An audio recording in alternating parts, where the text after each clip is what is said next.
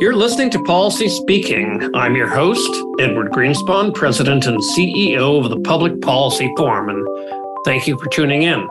We are coming to you today from the traditional territories of the Anishinaabe, Mississaugas, and Haudenosaunee peoples, the Dish with One Spoon Treaty Territory. And if you're not familiar with that, I suggest you look it up because it's uh, very forward looking, very inspiring, and in the spirit of peace, friendship, and respect that we need in our public life today.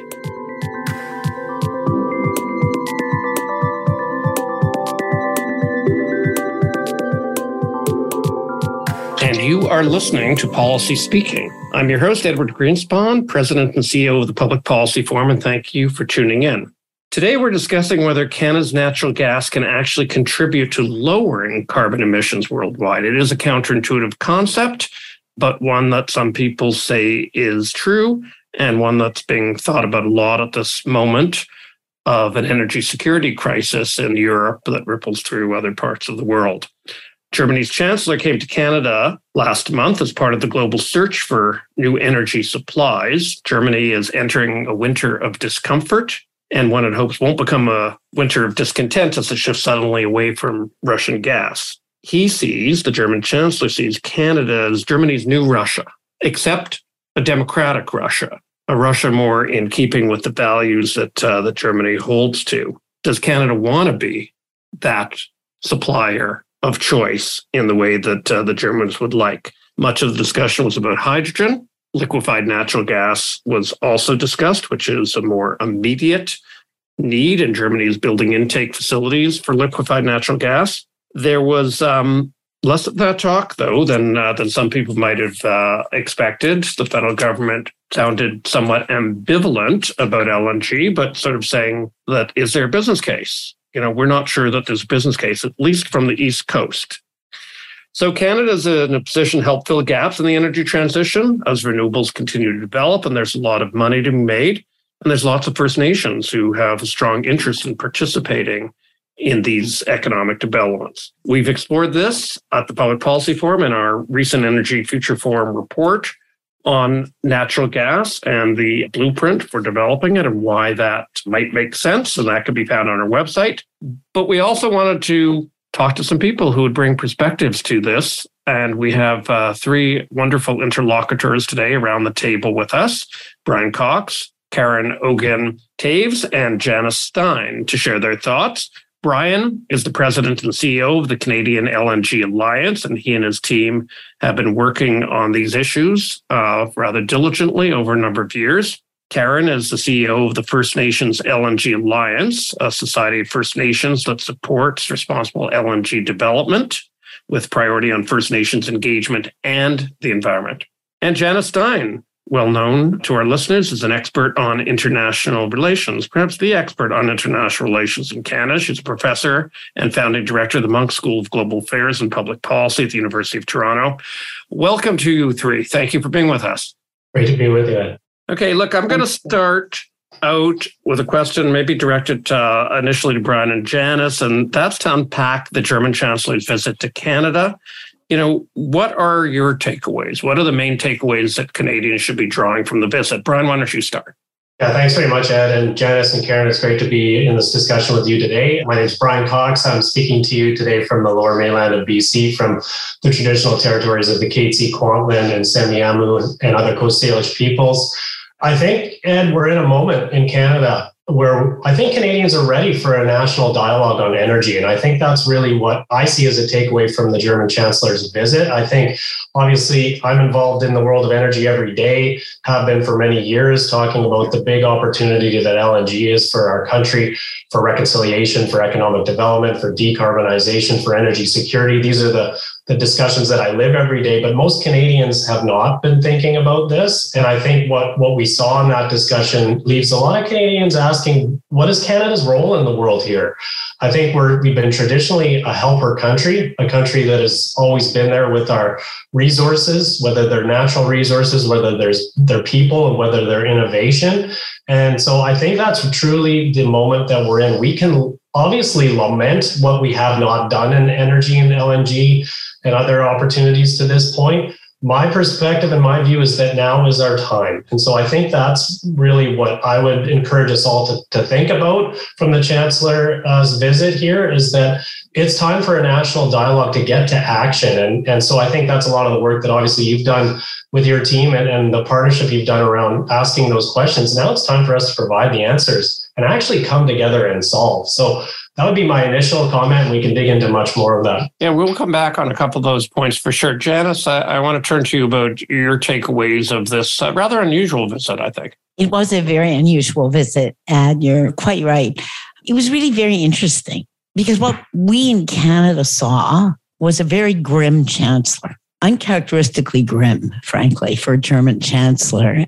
And he's grim, I think, because he is acutely aware of the economic bind and the political bind that he faces. Because frankly, this next winter is a political challenge of the highest order for the leader of a democratic society. And that's really what he's focused on.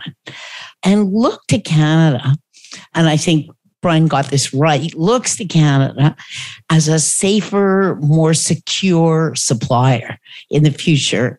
But here's the big if if Canada can get its act together and reach some sort of national consensus on what's appropriate, what role Canada is going to play in the energy transition, and there were very detailed discussions between our Minister of Natural Resources and, uh, and our can, Jonathan Wilkinson, and the German team that led to this visit. And it was really do we leapfrog? Does Canada leapfrog over the LNG stage? And so we had a signing ceremony in hydrogen, although we're not anywhere near the starting gate yet. But that was a message but I think it's a more profound message to Canadians who are listening. We but can't, it, uh, we can't Janice, delay any longer. Janice, if I could just follow that for a second, is that a message that the German Chancellor would have wanted to hear, the leapfrog to the future of hydrogen? Or did he want to have more of an LNG message or something in between? I think the German Chancellor very much needs an interim solution. Um, the earliest that we, and these are wildly optimistic, I think, dates, frankly, that we can begin to supply the German market with hydrogen, and Bryan can correct me here, would be 2025, 2026, something like that. And that's a stretch goal, I think. He likely will not be chancellor, as you know, right? That's a four year time period. That is an eternity for a political leader. And so that's where I think the grimness came because he needs two things. He needs a long term solution, but he needs an interim solution. And I think this is a third takeaway here for Canadians, which is really important. No matter what happens in the Russia Ukraine war, no matter what the outcome of that is, there's no going back on the part of the Europeans to Russian gas. Their confidence in the security and the reliability of that supply is shattered. And so mm-hmm. it's not only Germany, it's large parts of Europe, although Germany is the most dependent. And again, as a result of strategic decisions, some quite bad ones that they made over the last decade, but they have made themselves completely vulnerable to Russian supply, and they will never do that again. So there was grimness, but there's also determination. Karen, as the um, CEO of the First Nations LNG Alliance, you know, what did you see in this visit that was either encouraging or discouraging for you? Well, one is that Germany has come to Canada to seek some aid with LNG. That was a positive because I think we're in a good position to do that what I didn't like is how the message back to him was that we need a better business case. And just from my perspective, I'm not an expert in economics by any means, but I think it just makes perfect sense that, you know, if Canada is heading into this recession, selling our LNG to Germany and uh, the other European countries just makes perfect sense all the way around, not only for Canada, but for the provinces that will be selling it, but to the Indigenous people as well that are on the lines that would have equity ownership and it would build our economy. So I don't know what more of a business case you need. It just, for me, it's common sense. We should do this in a really sustainable way, and it's a win win win across the board. Well, look, the, your alliance, you know, speaks about uh, LNG and it also speaks about the environment. And are those reconcilable in your mind and more so in the mind of the communities that you're representing? Well, I think that when we think about the environment, LNG is one of the cleaner fossil fuels. And, you know, when we look at it from that perspective, I think that that's one of the biggest concerns that Indigenous people have. Because if we're viewed as the stewards of the land, then the environmental issues would certainly come into play. We must say the highest environmental standards are what we seek. And so when we look at selling our LNG and you know getting Germany off of coal, to me, we're looking more at the global issues, the the global GHG emissions. So I think that it's a win-win in that perspective. And I think that, you know, Canada's in a very good geographical position from what I can see, because it's a shorter distance from Canada to Europe and even to Asia. So we're in a very good position to do this. A country rich in natural resources and having the support of Indigenous people, especially with the highest environmental standards, we can't go wrong. So it seems to me that the doors are wide open. Canada just needs to walk through them. Can you help our listeners just understand uh, one thing when you say, you know, with the support of Indigenous communities? So through the media, I think many people have the impression that uh, First Nations are opposed to this kind of energy development. I guess you're suggesting otherwise. Can you just explain a little bit the tension, protests on a Coastal GasLink, then equity investments in a Coastal GasLink? Now, it's not incumbent upon any group of people uh, living in Canada, and particularly, you know, original settlers of Canada, you know, speak with one voice, obviously, but which is the prevalent voice? Well, from my perspective, the 21st Nations that have signed on to Coastal GasLink, even though it's under a system that's been imposed upon us, the Indian Act, it's the only system that majority of nations are under, unless you go to a modern day treaty, which the 21st Nations haven't pursued that yet. Some may be in discussion, but you know, we're under this. I don't even want to like the, what the Indian Act does for us it's a system that we have to work within right now. And is it the best one? No, but it's the only governing system that we have as we speak. And I think that whether these are councils, chief and councils, a lot of the responsibility is to look after the people and a shared responsibility with the hereditary chiefs of looking after the people and the land. So when we think about those two things, it's all of our responsibility to be looking after the people and to the land. And until we get to that place, there's going to be some friction, there's going to be opposition. And from my perspective, being a Gitxsan Wet'suwet'en woman, I think it's really important that the Wet'suwet'en resolve their internal issues and come with one voice because the majority of the Wet'suwet'en people support employment. They support ensuring that we have highest environmental standards. They support bringing jobs and procurement opportunities to our nations. It's just a small faction of Wet'suwet'en people that are saying no. And like I say, it's an internal issue that needs to be resolved. But nevertheless, there are 20 First Nations that support LNG. And I think that speaks volumes. Okay. Bryan already mentioned, and I want you to dig a little deeper into, you know, two impediments that have been identified and identified, you know, around this visit as well. One is, is there a business case in Atlantic Canada? And the second is the time it takes. Are we, you know going to miss the window of Germany's need and Europe's need? Maybe you could explain those for us because they both seem to be in some way inhibitors to moving ahead. Yeah, uh, happy to do that. And I think Janice actually mentioned a couple of things that I think are really relevant to that. One is the leapfrog to, to hydrogen, and two is the Russian gas question. And so I think that's what's been a barrier in the dialogue on LNG since the beginning is this whole idea of, oh, don't build it because you're not going to need it in five years. Natural gas is on its way out. You know, these are massive infrastructure projects. You're not going to require it. And so it's, you know, you shouldn't build it. And I think it, it goes to this question we're having in Canada always, and I think our dialogue is always focused around being the country of the future rather than the country of now.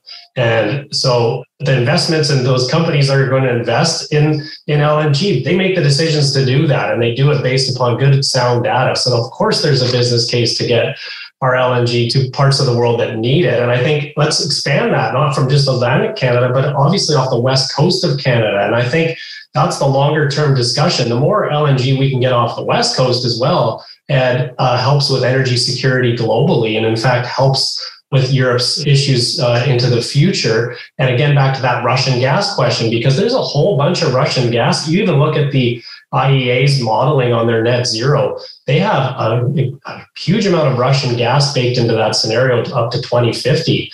Well, imagine if Canada actually provides that gas instead, because to Janice's point, that system is fundamentally changed. And so Canada does have a role to play. So, yes, we have infrastructure that we need to build off of both coasts and off Atlantic Canada, but truly the needs for natural gas in Europe will be for years and years and years. Our projects you know, are the most responsible, lowest emission. We have high ESG metrics, to Karen's point, around Indigenous. So the business case is there. We just need as a country to get behind it and step forward and say, yeah, we're the country that's going to help you out.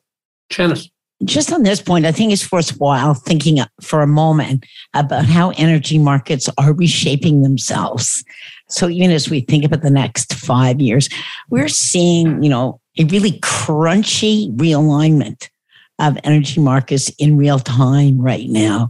As a result, you know, to just take two examples, we have a barter system in effect between Russia and Iran. The Chinese and the Russians have signed bilateral agreements where China has picked up the slack in Russian exports that went to Europe. They're now going to China at a discounted price. Iranian oil is about to come back, by the way, onto the global market if this agreement proceeds.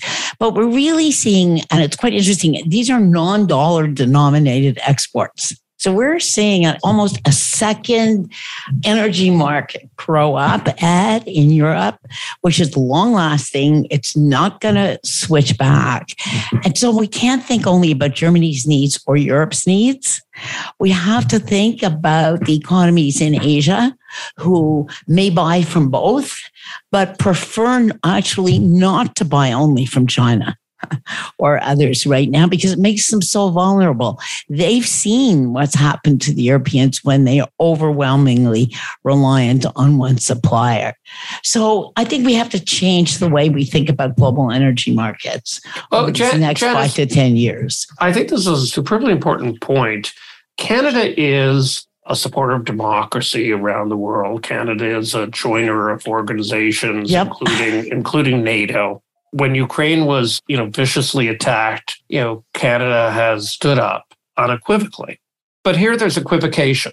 And perhaps it's the first time that climate policy and global security policy have come into uh, tension with one another. How are we going to balance that? I think you're right that there's tensions, and but I don't think it's on energy policy alone. I think it's on many issues. It's on food exports. It's on, you know, pulse exports, wheat exports. There's a whole series of things that Canada sells into global markets. And we, as a small country, I'm one of those who calls us a small country.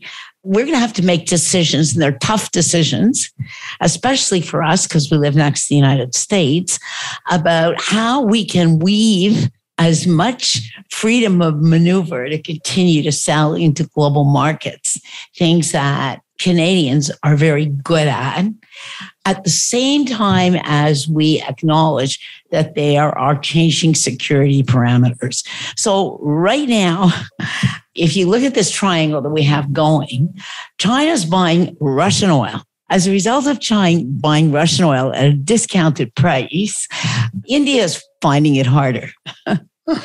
because it was a customer too. It's looking for new suppliers. Well, it's easier to sell to India than it is to China or to Russia in the current global security environment. I mean, this is an economic analysis more than a political sciencey one. There's only so much energy on the market, and when one supplier drops out, somebody else moves in to fill the breach. And that's how I think we have to think about this. But you're right now that there is a premium as the world divides now into these two different markets because that's what, what we're seeing with a whole bunch of fence sitters in the middle, largely in Asia and Africa. But as this happens, there's going to be a premium in each market for friendly suppliers. That's really what we're seeing. Karen, I want to come back home for a minute. And there's many, as you're saying, many First Nations that are involved in projects. Some of these are very advanced, particularly the Haisla Nation and you know what it's uh, doing in Kitimat, the Squamish Nation, what is beginning to uh, unfold in that part of uh, British Columbia. Maybe just tell us, you know, what some of these activities are, how significant they feel to you, and indeed if representatives from other countries are coming to talk to your nations. Well, I think that in the 1950s, First Nations weren't even part of the table or discussions, and now we are. So that makes a huge difference, not only to our communities economically, but also environmentally. And I think for the most part, you know, because a lot of our, our communities are impoverished, it just makes perfect sense for us to sort of look at how are we going to build our economy within our community. And I, I think that by the equity ownership, by the procurement opportunities, that's our business case for our First Nations. And the whole notion of UNDRIP and FPIC, all of those pieces come into play. I think it just makes perfect sense for us to be a part of these major projects and to promote them and also talk about how this impacts the environment, both good and bad, and how we can make them responsible.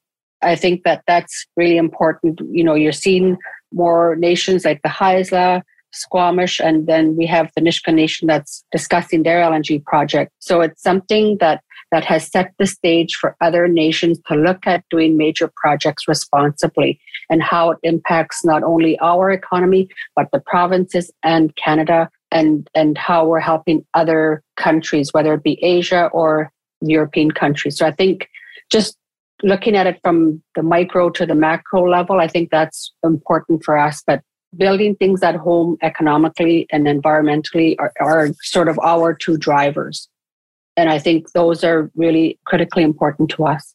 But how do you weigh? You know, I don't want to take a particular First Nation, but the Haisla, of course, are probably most advanced in terms of uh, where they are on on their project. I think at very late feasibility studies, but with a, a very solid idea of what is to be done and costing of it, uh, et cetera. How do people balance the belief in sustainability with energy projects of this sort, fossil fuel projects, and whether they're investing in industries that are sunsetting. I think the whole piece on sustainability, when I looked at that, you know, because we kind of try to keep our, our hand on a pulse about what's happening in, in other countries, I think you hear the Glasgow outcomes where they're talking about Asia still needing to get off of coal. And replace it with LNG. Well, that keeps us relevant.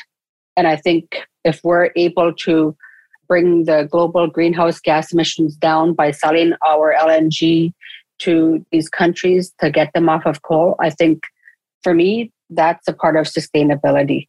And I think that there's other sorts of means where we talk about the energy transitions, like how do we fit into all of that? I think as we go each step of the way. I think that there's more involvement, more discussions with our communities on how, what that's going to look like. And I think, and how we're going to contribute to that. In relation to the investing piece, I think that's the part where we need to do our jobs and say, yes, we're open to that. There's not enough voices saying, yes, we are into being part of these major discussions with major projects and the whole notion of equity ownership and procurement opportunities, direct award opportunities, what that means to employment and training on the ground, and how that builds our, our community's economy. So I think those are things that need to be brought to the forefront. We need probably the voices of the indigenous communities and nations and organizations that are are seeing this. We need their voice. We need a coalition of the indigenous business folks and, and the environmental people and even the political people to say, yes, we're open for this and how it's going to impact our Indigenous communities. Okay, thank you for that. Bryan, uh, Karen talked about um, coal to gas switching. I guess there, you know, if you look at North America, if you look at, you know, the United States and the progress that it's made, uh, almost all of that progress has, has come from moving from coal to gas. If you look at province of Ontario and the progress that it made moving from coal to gas and renewables. If you look at what Alberta's been doing in recent years, it's also gotten off coal and that. Is there, and I want Janice you to weigh in on that too, is there a kind of Canadian program here to take that to the world? You know, that's something that's discussed in the PPF uh, report on gas. Is this a mission that Canada should have to make for a better world? Take this uh, coal to gas switching that we've done at home and bring it to other countries.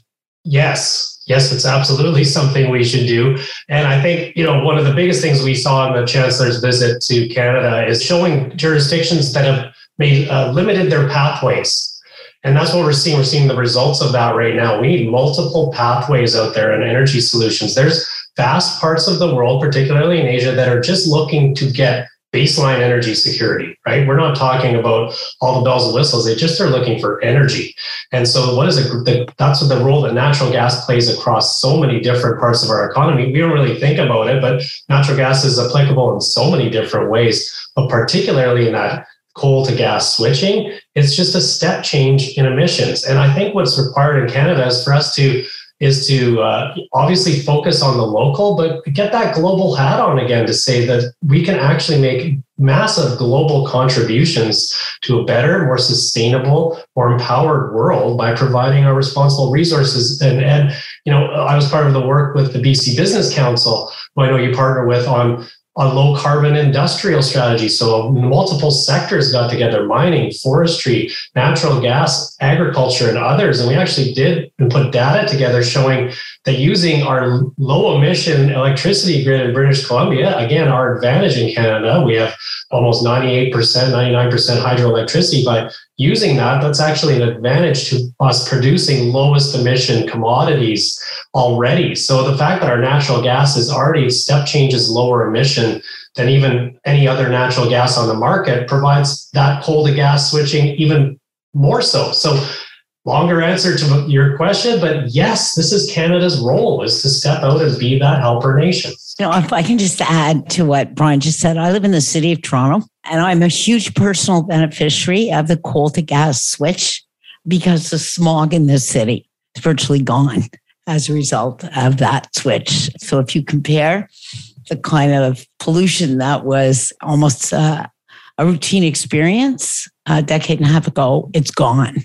Um, now, take that to Delhi or to Beijing, which is far worse. And both those countries are refiring coal plants as a result of the energy crisis right now. So, if we're talking about climate, we have had this is a very bad year for climate. People have been driven back because they did not expect this kind of acute crisis and they thought the transition process would be a glide and they could glide forward. Well, that's not what's happened. They're falling off the edge of the cliff. And so, with no alternative, no plants in place, they're just refiring coal plants. Now, anybody who looks at that challenge from an economic perspective and from an environmental perspective knows that LNG is a far superior alternative to coal. Where does this debate really heat up? And you talked about it, Ed. Is this a sunsetting industry? Is this just a step along the way to something better? And why should we invest in a step along the way? That's really the debate. And that's the debate you heard when the German chancellor was here. And I think the answer to this is we have to be realistic about how long this transition is going to take. It is not fast. And I have not seen a single forecast that said this transition to net zero is less than two decades. And I think even that may be optimistic. So every step level where we can improve performance is again, especially in countries like China and India with huge populations, where they the amount of coal that is going to be used is going to probably defeat any chance of them meeting their climate targets just from a year if they continue along this path for a year or two. And let me throw one other issue into the mix, which is interesting to think about because when Bryan was talking about the, the advantages of LNG, you know, we can thought, think about a whole set of industries and sectors, as you just did, Bryan, in which the benefits, both environmental and economic, would be real. But one we don't talk about enough is a whole digital sector which is a huge consumer of energy. If we think about crypto, and the cost of mining and big servers that are actually not in the cloud, they're on the ground somewhere and extremely energy inefficient in the way that these are run. Digital doesn't solve these problems. You hear some of this from, from Chinese experts. Well, we are moving to a totally digital economy, and therefore we're going to bring our energy requirements under control. I think that's not accurate. And so we have to have a 30 year horizon here, which is real. And it's hard to think about a sunsetting industry or sunsetting sector when you've got a 30 year horizon. I just want to stay with our relations with the world for a moment and you know something that you've studied for so many years Janice and I think I read a quote several weeks ago from a politician in another country sort of basically accusing Canada of hoarding our resources now, we've been a resource provider, you know, to much of the world to our benefit for, you know, hundreds of years. And I just wonder how the world sees us in that regard, how they might see our responsibility given the various crises in the world and, and the various desire to, as you say, not be dependent on countries who will use that as geopolitical leverage against you. You know, do we have a responsibility as a large country with a small population and blessed with many resources. Do we have a responsibility or not? You know, I think that's a, a really great question, Ed, because I think that that question is going to be asked of us. It's not a question we're going to have to ask ourselves, but I think that question is going to be asked of us with increasing frequency by the United States, who is in a burden sharing mode as it straddles Europe and Asia. I was hoping to pivot entirely to Asia. That one's not likely for the next five to 10 years. It's going to have to have an eye on Europe all the time. And it's looking for partners everywhere it can have them. Now, where did we get this reputation of hoarder, which I think is unjustified, frankly? We didn't hoard. We could not reach an internal consensus on what we wanted to do with our resources. I think we're fractured rather than hoarding. And we've also sold overwhelmingly into one market, as you know well. It's the easy one, it's close. So, in a way, we, we have not been a significant global supplier of energy. We sell into the US market and it gets repurposed sometimes and re exported, but it's done through the United States. So, I think there's going to be a discussion sooner rather than later. And a lot depends on what happens in US politics, of course. But just like we are being asked, what role are you going to play in NATO? Okay, we put up our hand for Latvia. the question is going to be asked what role are you going to play in securing the energy supply for our friends and allies?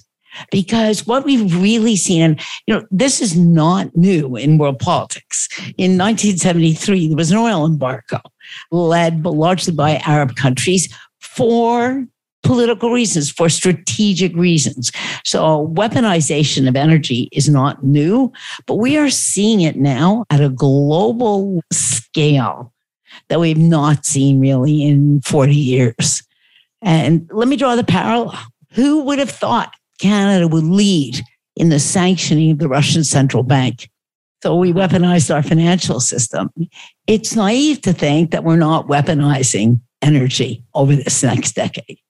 Bryan, I want you also to weigh in. I'm going to ask Karen as well in a moment about responsibility to each other within a country, within a world, and also being aware of what's going on elsewhere in the world. In your case, I really want to ask you about the um, Inflation Act in the states, uh, which is really a climate act, and and and the effects that will have even on even in hydrogen, and you know the effect that would be that it's platform neutral to hydrogen. Maybe you could you know walk people that through. Is there a connection between gas and hydrogen? Are they competitive or are they complementary? Yeah, I think I think that's a great question, Ed. And I think it goes back to the interconnectivity of our energy systems and the fact that we need these multiple pathways and that capital flow is not linear. It doesn't just flow to one particular commodity or technology. It flows to one, to the other, to the other, to the other. And absolutely. And I think that was another thing we saw in, in the visit of the chancellor is that that was an opportunity to talk about, you know, I always talk about the concept of yes and. This was a yes and moment for us to talk about LNG and hydrogen together as an opportunity for Canada because one can help get to the other.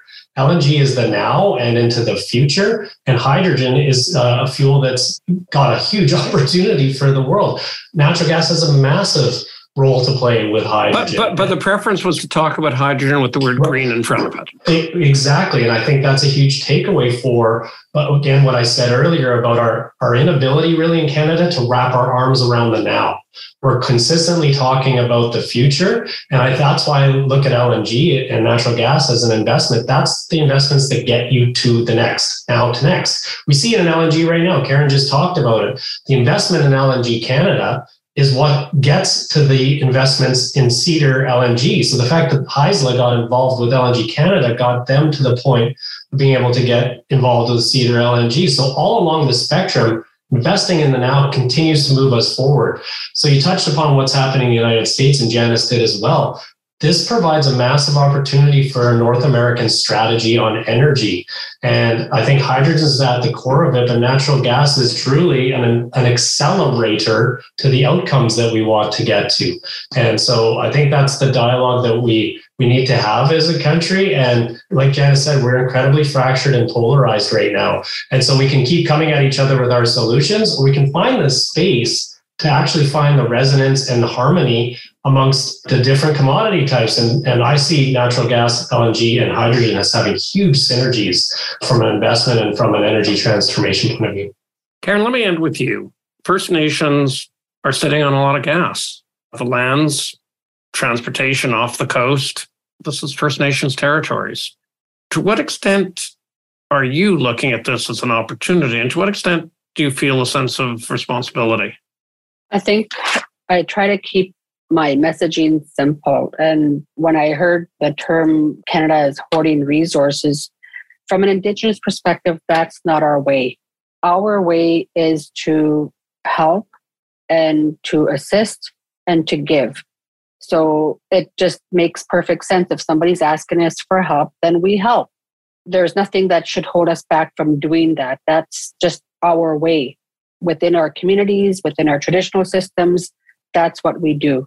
So I think if Canada really wants to bring the Indigenous people and voice to the table, then that's something that would lend to Canada's voice is, is saying, from an Indigenous perspective, this is what we do. And we're in a position to help. So let's help those other countries. So that's a simple message that I'd like to bring forward. And I think that, you know, it's been a long time coming for Canada to finally come to Indigenous people? Like, how many years has it taken for us to get to the table? And now we're here. I think that there needs to be a heavy Indigenous voice across the board, whether it be locally, provincially, nationally, and internationally. Our voice needs to be loud and clear.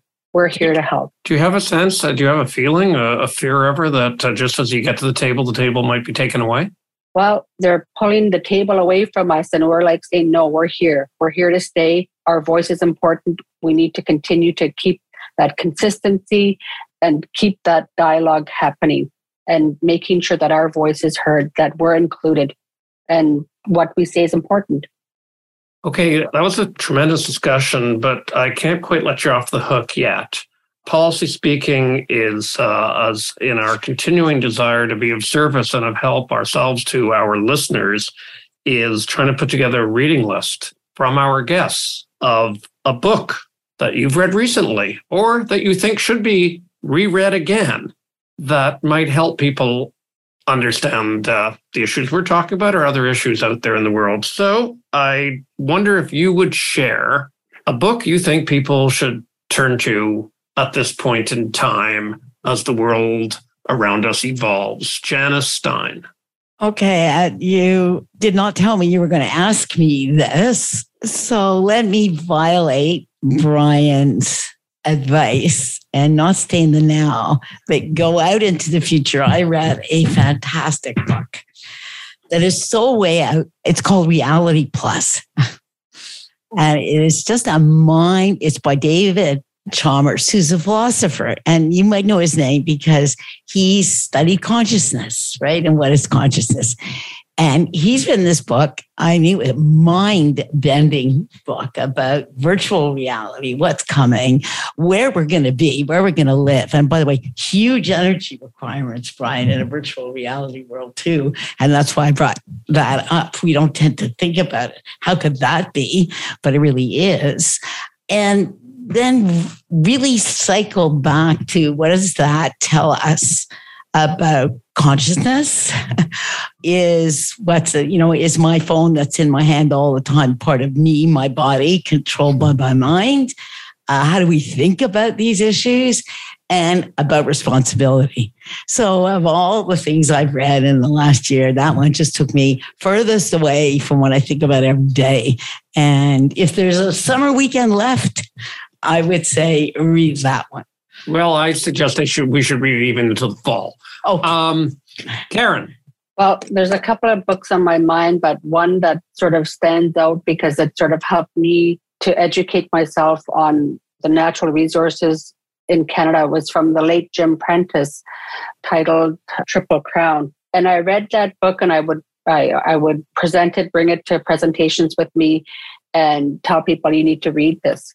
And so after having read that, I thought, well, we need to move on to a book that would, I can't think of a title right now, but the next book should be written by Indigenous people about what the impacts of Triple Crown and how we've managed to be a part of these major projects going throughout Canada and how we need to promote them. So I think that's where my head is thinking is that somebody needs to write a sequel to Triple Crown and what Indigenous people and organizations, businesses, leadership have done in relation to UNDRIP, economic reconciliation, all of those pieces. And the other book that I wanted to promote was Weaving Two Worlds, the economic reconciliation between Indigenous peoples and the resource sector, written by Michael McPhee and Christy Smith. So leave you with that. Say. Okay, well, I'll say about Triple Crown that I got shivers down my spine when uh, uh, when you mentioned it's a terrific book. And my last conversation with Jim Prentice was uh, him phoning to tell me about his book and to see if the Public Policy Forum would uh, would help um, set up a couple of uh, discussions across Canada about the book. And then he tragically passed away, uh, died in that crash about a week later. And we did do that, but um, a great loss for Canada. Bryan, I'm feeling very uh, uh, sobered up and sad. Perhaps you can give us an uplifting yeah. book. Yeah. well, I mean, it is a great book, and, and both of the books Karen referenced were are fantastic. And Janice, I'm going to go get that book. That sounds really interesting. So I'll, maybe I'll go to the past for my recommendation of a book that I recently read that took me a long time to read. So it's not not an easy one to get through because it's long. But it's the biography of Harry Truman by David McCullough, and it's yeah. it's not a recent book; it's an older book. But I, I mention it because when I read that book, it was just really stark about you know, you know Harry Truman and his story, but but the time that he was in and the solutions that are needed that I see very similar to where we are right now. The post World War II structure that was created during those years by those bilateral meetings and and all and the energy world and the hydrogen bombs and nuclear like those were big big things. And I but as I read it, I thought, wow, we're in a similar stage where the world is reordering itself, and mm-hmm. we're going to need brave visionary leaders to step forward and make brave decisions. And so I recommend that book because it gives you a really good insight into some of the, the rooms and decisions that were made in those days that we've benefited from greatly over the last 70 years. And, and it's time for new, brave, visionary decisions. The leadership of common sense. Thank you all so much for uh, for your book recommendations, of course, but uh, for insightful, illuminating conversation. And we hope we'll have a chance to talk to you again, Janice, Bryan, Karen. We really appreciate your time today. Thank you. It was a great pleasure. As part of our podcast, we like to do a shout out to one of our members each week. And this week, we want to say how PPF proud we are of the University of Ottawa, for appointing the first Indigenous leader as Chancellor in its 174 year history, Claudette Commanda. Ms. Commanda, an Algonquin Anishinaabe from the Kitigan Zibi Anishinaabeg First Nation, is well known to PPF, having delivered a traditional opening prayer at several of our events over the years.